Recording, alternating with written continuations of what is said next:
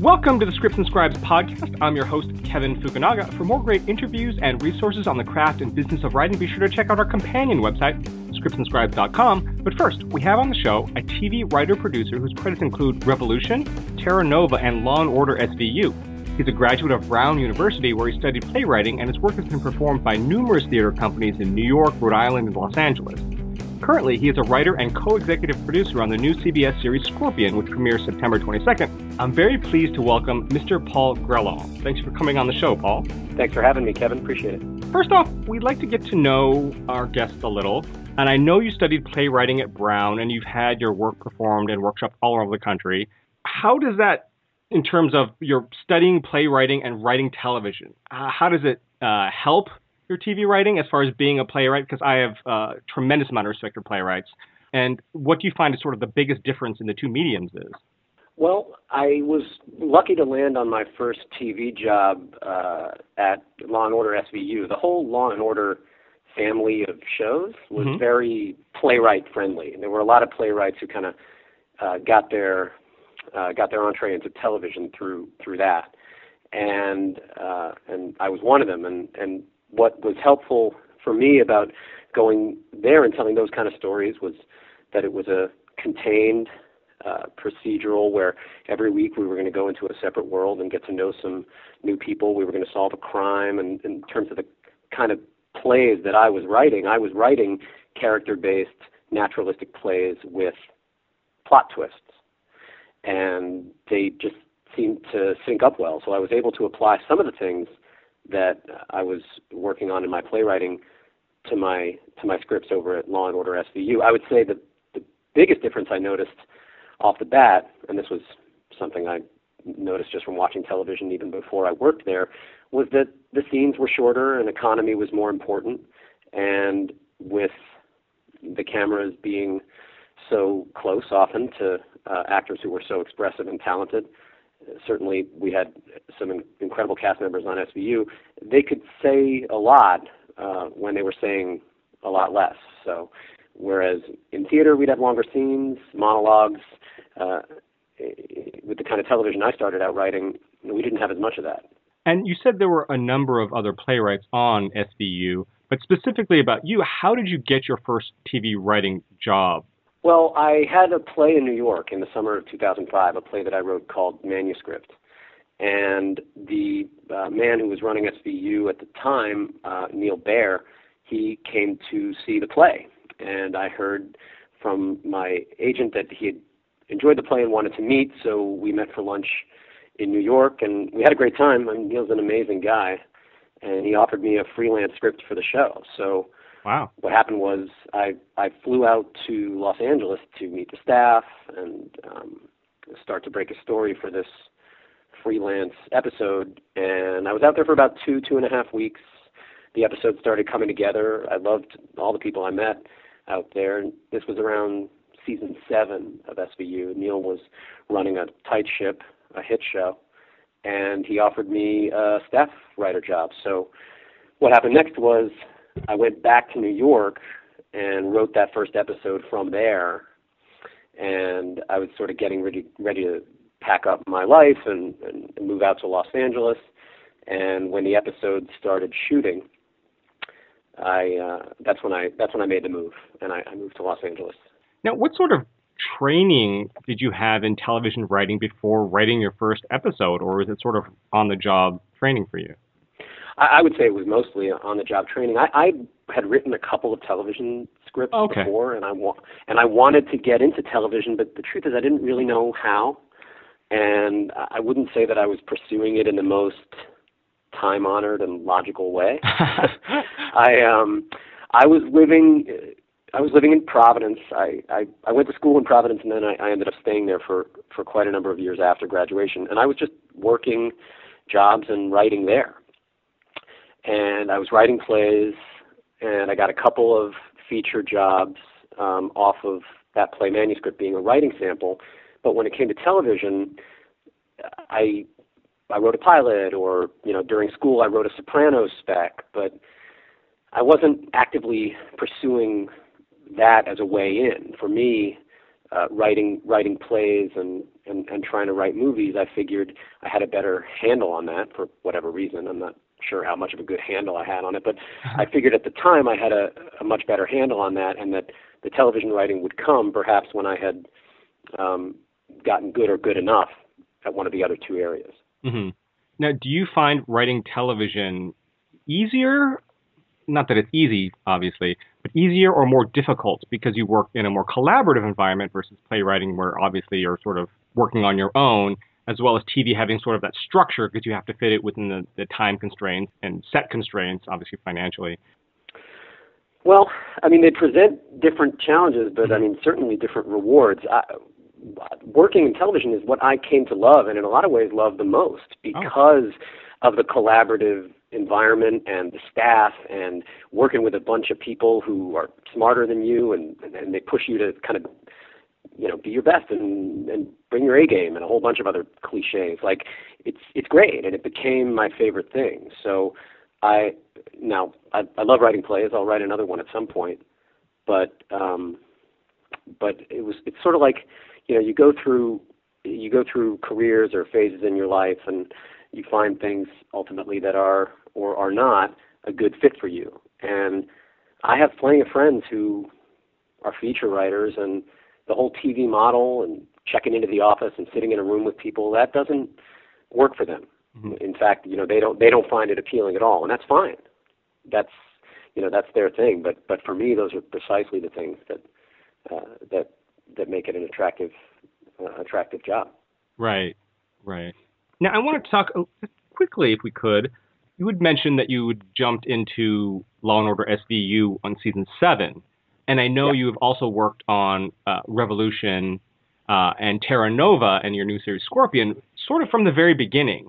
Can you talk about what it's sort of like stepping into a series that's already well established, it's already a hit show, versus stepping into a series from the ground level in terms of developing a show versus sort of contributing to a show, what your thought process is, what the workflow is like.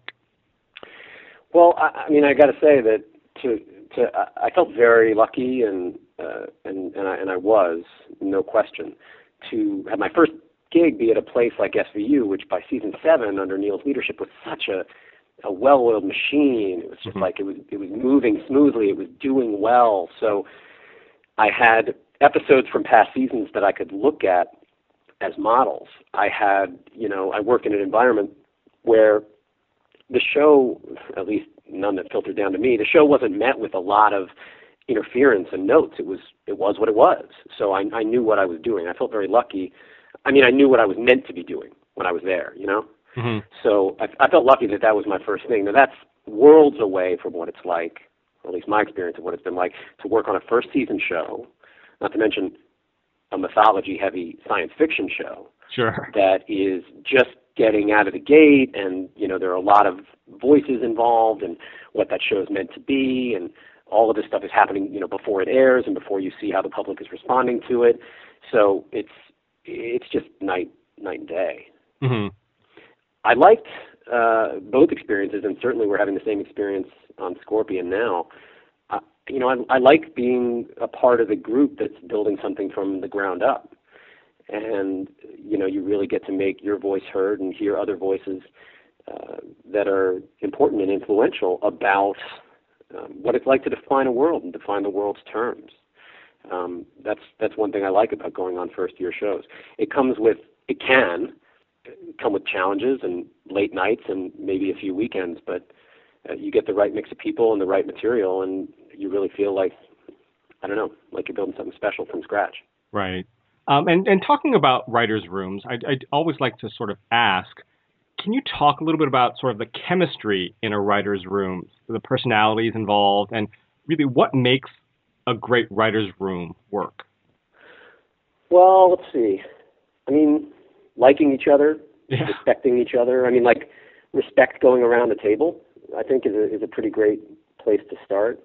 Um, a willingness to push each other and be pushed.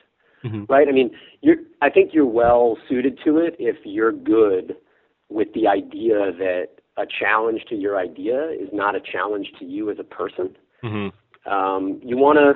I don't know. You want to test. You want to. You want to. You want to be tested. You want to test things out, and and I don't know. You want to play ball with people who are going to make you play your best, right? So, I don't know. I I believe like it's it's only a healthy atmosphere if it's like the best idea wins.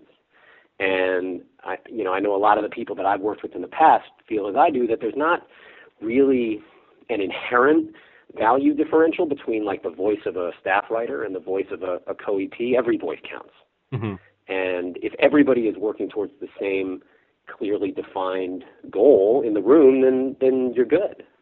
You know. Mm-hmm. Now let's, if we could, talk a little bit about Scorpion. I'm not sure what you're allowed to talk about. Obviously, the series hasn't aired yet, but from, just from what I've gleaned, it seems to be about uh, a group of sort of socially deficient super geniuses who are hired by the government to solve disastrous problems when no one else can. And I originally saw, I think, a 30 or 60 second trailer, and it looked interesting.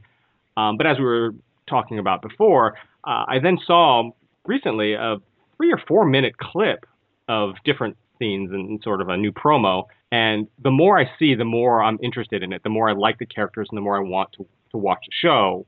But maybe you can just talk a little bit about the show uh, and what audiences can expect. Well, that, I mean, first off, thanks, man. I'm glad you're you're doing yeah. what you've been seeing. Uh, the sh- the show's really fun. It's, it's just incredibly fun to work on. They're, they're fun stories to break.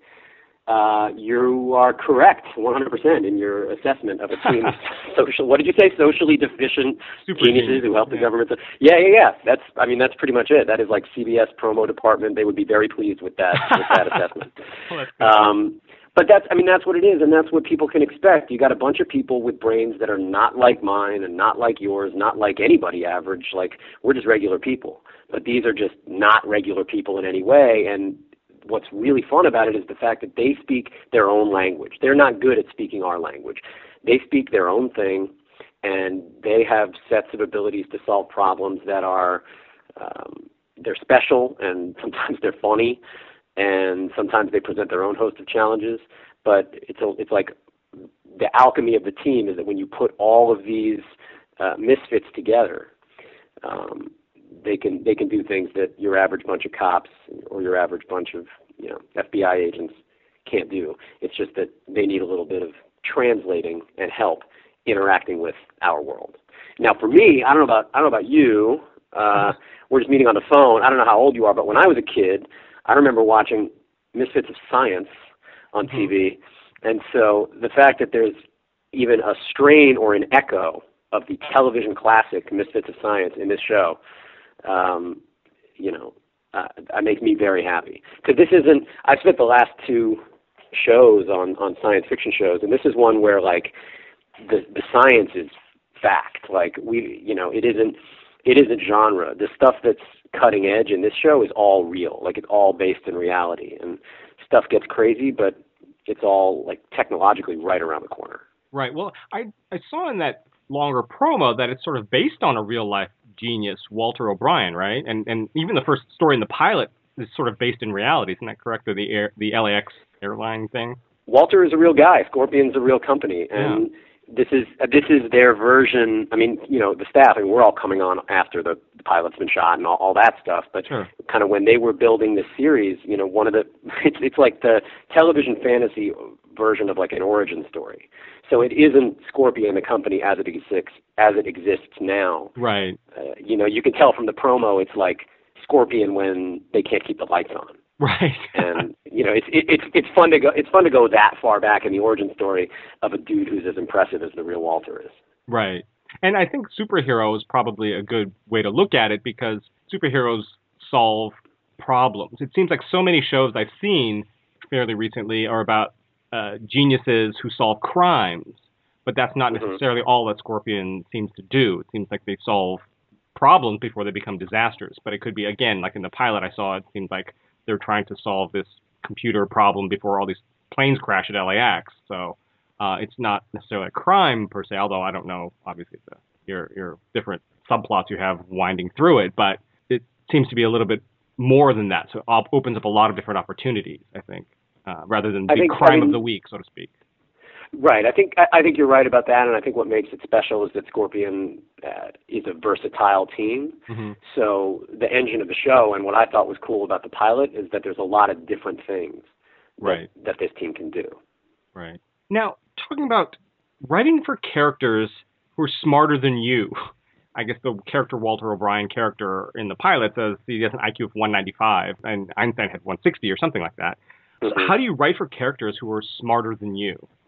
Um, two answers. Uh, one, research, and two, we get to talk to the real Walter. Like he he reads our stuff. He comes to be like be with us in the writers' room, and you know we get to bounce stuff off him and say, um, you know, does this set off your bullshit detector? Like, how do we make this good? How do we make this real? How do we, you know, how do we make this the the best version? And you know, we we ask him about a lot of things because the one thing we don't want to do is you know lapse into true fantasy where Walter or any of the geniuses who either work for Scorpion or are just out there in the world would look at this and and and call BS on it.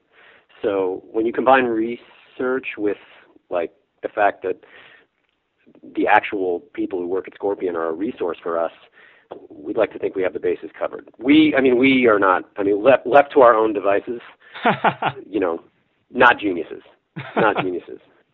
It's just like throwing chewing gum around the writers' room. You know, no no good. No good comes of that. um, what is an average day in the Scorpion writers' room like? Well, I mean, at this point in the season, an average day in the writers' room, we've got, uh, you know, one writer off on script and another writer on set supervising their episodes. So there are about, I don't know, four or five of us left in there, and then we have our two, uh, we have our our two showrunners, Nick Santora and Nick Wootton, and they. You know, divide their time between dealing with showrunner duties and, and the things that call them away, and being in the room with us. And so right now we're in the in the process of breaking a new episode, which is you know figuring out the world where this episode is going to take place, how it's going to how it's going to focus on the main uh, members of our Scorpion team. And when the episode is in its earliest phases, you know some people call it blue skying, and others have other terms for it. But we're just trying to challenge the team as much as we can while still having fun. So we usually start around 10 o'clock, and we have uh, we have lunch together when it's time for lunch, and um, we spend the morning and we spend the afternoon, honestly working our way through the story, and sort of like I said earlier, just pushing each other to come up with the best thing, beat that idea with a good idea, and uh, and, and just build it from there. hmm How many episodes is Scorpion's first season?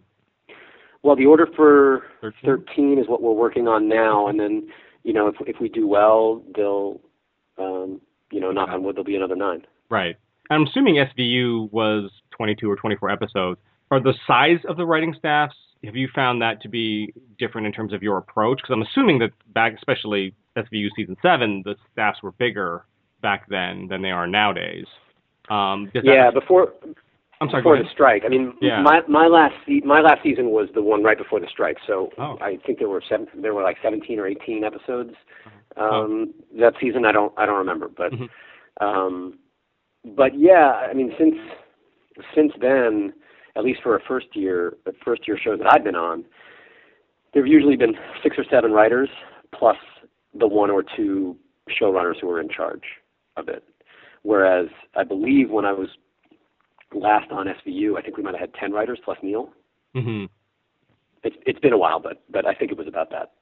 So when you have a larger writing staff in terms of more voices in the room, do you think that that is easier or more difficult sometimes, or does it totally depend on the showrunner who's actually running the room? I've heard some showrunners don't really participate as much in the writers' room as others.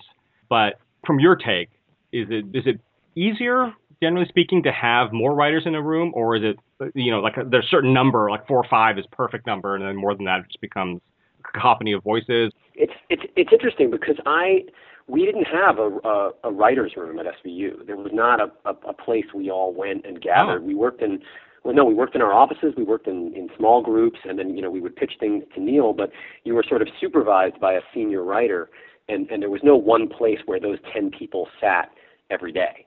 Mm-hmm. So when I, you know, a couple years later, when I went to Terra Nova, like I said, I think there were six or seven of us, and that was a play. And all the shows I've worked on, by the way, are shows where all the writers' room based shows, I should say, are shows where the um, the showrunners are definitely involved in there. Mm-hmm. But I've, I've actually never really worked on a show. The past three shows I've been on where the staff was bigger than, I mean, seven, maybe, I mean, maybe eight. But I've, I've heard that there are dramas that have 11, 12 people on the staff, and I would be very curious to know uh, what what that was like. My assumption would be that you would do a version of what we used to do back at Revolution, which is break up into smaller rooms. Sometimes right. three or four people, and you're trying to, I mean, really divide and conquer because you're constantly. I mean, look, you're making a lot of episodes. You're constantly up against it, and the further you can get out ahead, of whatever the next episode or document is right. due. The further you can get out ahead of that, the better you're positioning yourself. So, if I if I was on a big staff show, my guess is that that's what they would do. Right. Now, talking about Scorpion, you're co-executive producer on it. Mm-hmm. If it's an episode that your your episode goes into production, right. what is your level of involvement with that specific episode in terms of you know supervising production, post production, and all that? how do your duties shift from writing to producing when your episode goes into production? Well, this is, I mean, these are guys, um, Santora and Wootton are guys who are like really firmly believe in, in kind of empowering us as writer producers to get our hands dirty and go down there and be a part of prep and, and be on set every day. And I love that. I think that's, I think that's great. So, you know, when you're prepping, you're going on all the location scouts, trying to decide what the best place to you know shoot this scene is and how will it fit in with the rest of the schedule. And if one location is particularly great, do you need to rework the scene to fit it better? I mean, so you're just down there working with the crew uh, to ensure the production goes as smoothly as um, as it can. And obviously, there are meetings, whether it's a, a production meeting or a, a tone meeting, sort of where you know we walk the director page by page, scene by scene through the script, talking about this is the this is the thing we can't miss in this scene. You know, this is where this character's at because you know they're just they're coming in on a first year show like this to direct a brand new show that we've been working on since April, but they're going to be with us for four weeks. So prep is really the time that everybody gets on the same page, and you know, at least at Scorpion, the writer producers are very involved in that. Mm-hmm. Yeah, we and, just finished working on mine. So I'm I'm back I'm back in the in the writers' room now after um, after a few weeks of being uh, you know on set and in production. Uh, and do you guys sh- was your episode shot in Los Angeles? Was it shot? We shoot here. Yeah, we're based oh. down in Manhattan Beach. Oh wow, very cool. Is that where your so your writers' room and your sets are on the same? Uh, Actually, no. The writers are in Burbank. Oh, okay. Okay. Yeah, the writers are in Burbank. It's just production that's down there. Oh, gotcha. So let's see. I was going to ask you um, in terms of the hierarchy on uh, writers' room staff, at what point in the hierarchy do you go really from more writing other, you know, ideas and, and, and sort of piecing it together based on the ideas thrown in room and being supervised to sort of supervising other writers in, in that writer's room? Or is it basically every writer uh, or every position, meaning supervises the people below them directly? Or does, again, does it depend on the staff?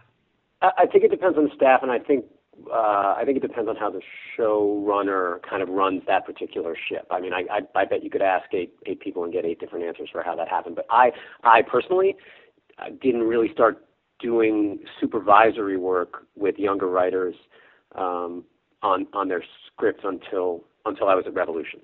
Okay. So I, I, it, it could have been a coincidence. It could have been because the word ended up in my title, but I, I didn't really end up doing it until there. And you started as a supervising producer on Revolution, correct? Right. Okay. So you were right. supervising. There you go. Um, right. So it was perfect. What sort of advice would you have, uh, having been a new staff writer on a show, as well as being obviously uh, co-EP now? What advice would you give to new staff writers in terms of sort of feeling out their place in the writers' room, not necessarily saying too much, not necessarily saying too little, again, every writer's room, I'm sure, has the way that they're run. And, and, and I've heard that some writers' rooms are very encouraging of staff writers to contribute, and some would rather have them in the background. But just in general, what sort of advice would you give to a new staff writer sort of feeling out their place? Well, I guess the thing I would focus. I, people do people do talk about like you know knowing when to speak, knowing when not to speak, and and I think that's fine. But but it's it's a little like I said before. Like uh, the places I've worked, I've, I feel lucky that it was really it was a place where all the voices in the room, regardless of title, were valued, and and and I like that. But so you know, in, instead of focusing on that, because I think there's a lot of good advice out there, mm-hmm. like uh, on that subject, I guess I would say that it's it's just it's most important to know like what like what the show is and to help make that you know like instead of early on being hyper critical of things i think it's just very important for people especially on first year shows that are finding their identities to you know be on board with building the thing that the showrunners and all interested parties have decided that they're going to build. I mean, the senior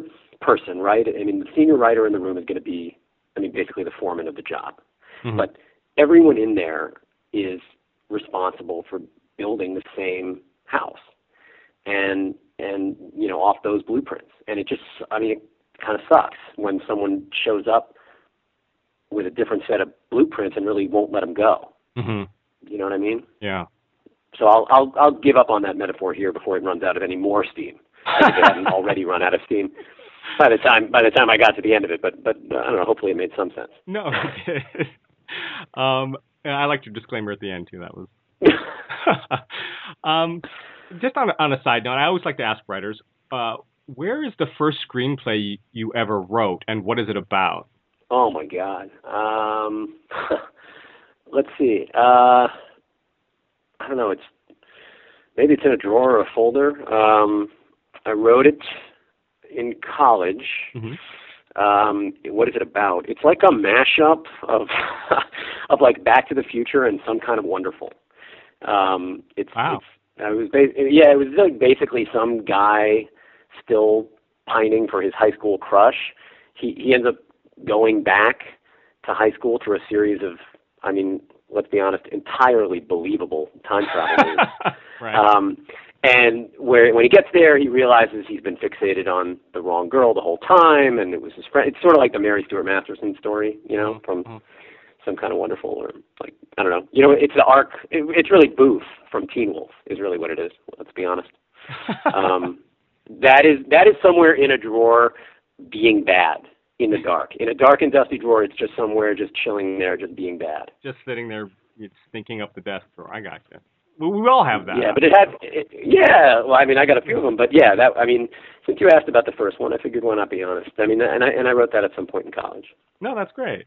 That's great. And again, part of the reason I ask is so many writers think that the the first thing that they ever write is going to sell, going to make them money. That's that's the one, and almost without fail, that it's it, that's so not. You're going to get so much better, and you're going to look back on the first screenplay you ever wrote and go, "This is really not very good."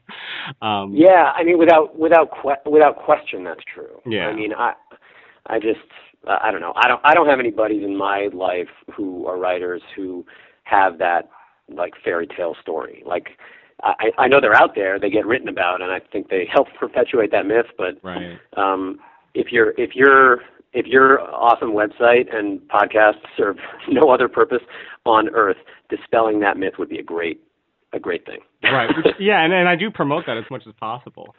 I was, I was just going to say it's like it's it, people always people always think that, but you, you know a common a common thing that comes up in writers' rooms is just let the idea suck for a while, let it suck for a while, right? An idea will, a pitch will, a first draft will, and so will early screenplays mm-hmm. or plays for that matter. Right. Yeah, no, and even the the legendary stories you hear about the person who wrote their first screenplay and it sold, uh, and they became whatever famous screenwriter, TV writer, producer, whatever.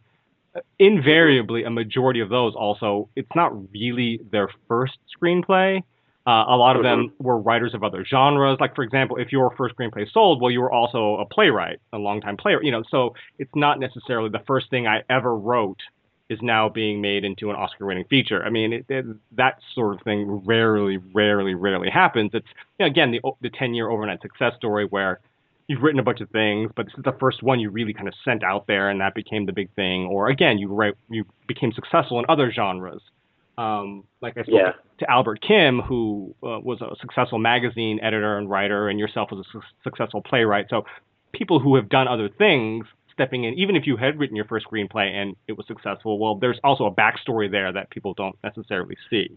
Um, yeah, that that's the other thing is that there's always there's always a backstory. Albert's Albert's cool. I've met him a couple times. He Yeah. he's on uh, Sleepy Hollow now. Correct. Yeah. Yeah. Yeah. No, he's great. Yeah, Um, he's a cool he's a cool guy. Yeah, I mean, there's just always a backstory, and I think I I think I personally like I I never really bought into that, or at least I didn't spend too much time buying into that overnight first sale success myth because I I used to be really into this screenwriting magazine called Fade In. Like I used to I used to read it in the 90s hmm and it, it was this thing. I don't, I don't, I don't think they still publish it. I don't really know, but like, I was reading it in college, and it was just this magazine where it just really romanced, but was honest about as well the screenwriter's life. hmm You know, and it was like, and this was '96 and '97, so it's like Billy Bob Thornton's on the cover, or I think it was Darabont or whatever. You know, and it's like there were articles in there and interviews with screenwriters that and this was an important time. This was I was like starting out college and writing my first scripts, and I remember these interviews that I read were really important in contextualizing for me how long my heroes had been toiling away. hmm And even if they weren't toiling away in Hollywood writing scripts, they were doing something else, some other kind of writing and just general the ways of living and being. And it helped dispel me of the notion that something was going to happen overnight because it, it, you know, 99 times out of 100 it didn't for them, and it didn't for me. And that's frankly, as far as I'm concerned, as it should be. Right. No, absolutely. Absolutely. You just mentioned uh, reading Fade In magazine and reading about some of your heroes. Who are some of your writing heroes, so to speak, screenwriters, TV writers, producers? Um, who are some of those writers you grew up looking up to from the Fade magazine articles and, and, and whatnot? Well, I mean, I mean, I already named one of them. I mean, Billy Bob Thornton. I was just a big, I was just a big fan of Sling Blade. I just thought it was brilliant, so great. Like I still, I, I still remember the like the night we saw it in Providence, and anyway, I just I thought that was a great script, and I really loved it. And you know, I was in I was in high school when Usual Suspects came out, so that was a fun, like way flashier kind of screenwriting. Right. But I I was also just really into Woody Allen screenplays and Quentin Tarantino screenplays and Spike Lee screenplays, and that's I mean those are the kind of things I read to get inspiration and um and and they were the people I admired on the on the movie side. And when it comes to TV, you know, I there were two things I watched in high school basically. I mean, I I I did a lot of homework. Like I had to get I had to like do a lot of homework to make it where I went to college.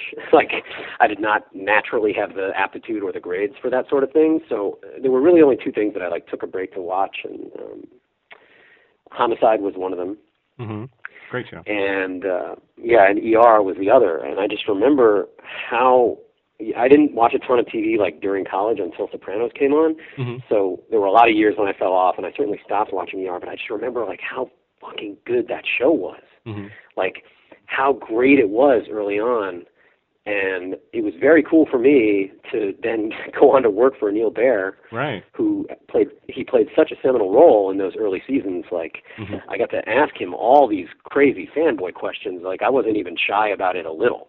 Like I wasn't even trying to be cool. Like I wasn't even trying to be cool like a little. Um so you know those are those are some of the the kinds of TV writing that early on were a big uh, I would say more than more than an influence on me. I would say just more of an inspiration. And and and ER and Homicide just amazing. No, they're both great shows, legendary shows. Uh, you had mentioned homework, and I know you were talking specifically about college, but I wanted to touch base on homework for TV writers. And and what I mean by that, Ah. I, I, know a lot of TV writers. You, you go into staffing season, and if you aren't well versed with TV shows, I know like I spoke to Ted Sullivan, and he said he had watched basically going into a meeting on you know, a showrunner meeting on a series.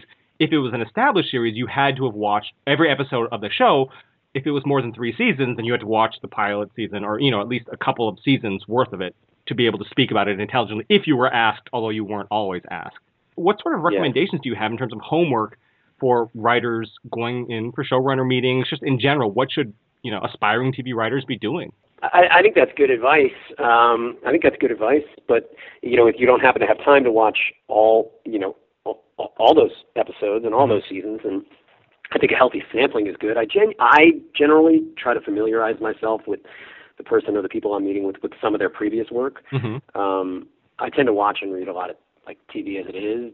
Uh, so generally, I have some baseline familiarity, but on the off chance that I don't, um, it can be fun to go back and revisit some older things, um, you know, from the recent history of the past few years that I might not have watched because I was busy or for whatever reason that they worked on. So I'll do some of that too, in addition to researching the the show that um, the show that I'm going in on. Now, you know, if you're going out on a lot of first year shows, you know, if you're going out for pilot uh, for for staff rather um, for shows that are just getting started, then really all you have is those those people's back catalog and Right. familiarizing yourself with familiarizing yourself with the script, and if you're lucky enough to see a cut before you go in, uh, the pilot itself.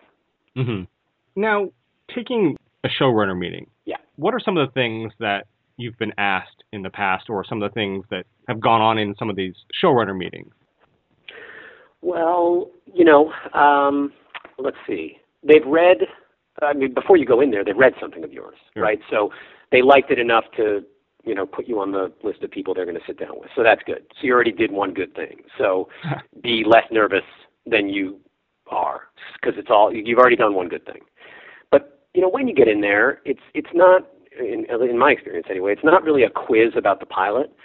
Um, it's really a, a meeting where they try to get a sense of what kind of person you are and how you tell a story and how you responded to the script. Obviously, they want to know that you liked it and maybe hear a few ideas about about the show. But I've never been on one.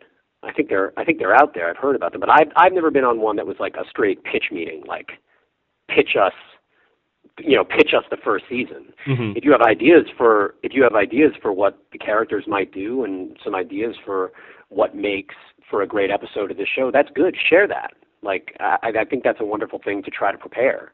You definitely don't want to go in underprepared, but it, you also shouldn't feel like you're going in there to defend a thesis Mm-hmm. Mm-hmm. they and again from my friends who are showrunners uh, uh, you know what they say is the thing they're most concerned about is putting together a room that is you know like a like a like a baseball team it's it's put together of people who play different positions who have different skills who are all going to be you know b- building the house off the blueprints as i mentioned before but it should be a diverse room full of people from different backgrounds with different skill sets and people who can get along with each other when the dinner menus are passed around if you're really up against a deadline people who can get along with each other if you have to work a weekend Mm-hmm. to get one particular episode rebroken in time and you know uh, it's it's it's important to like the people and respect the people if you're going to be spending that kind of that kind of time with them Right.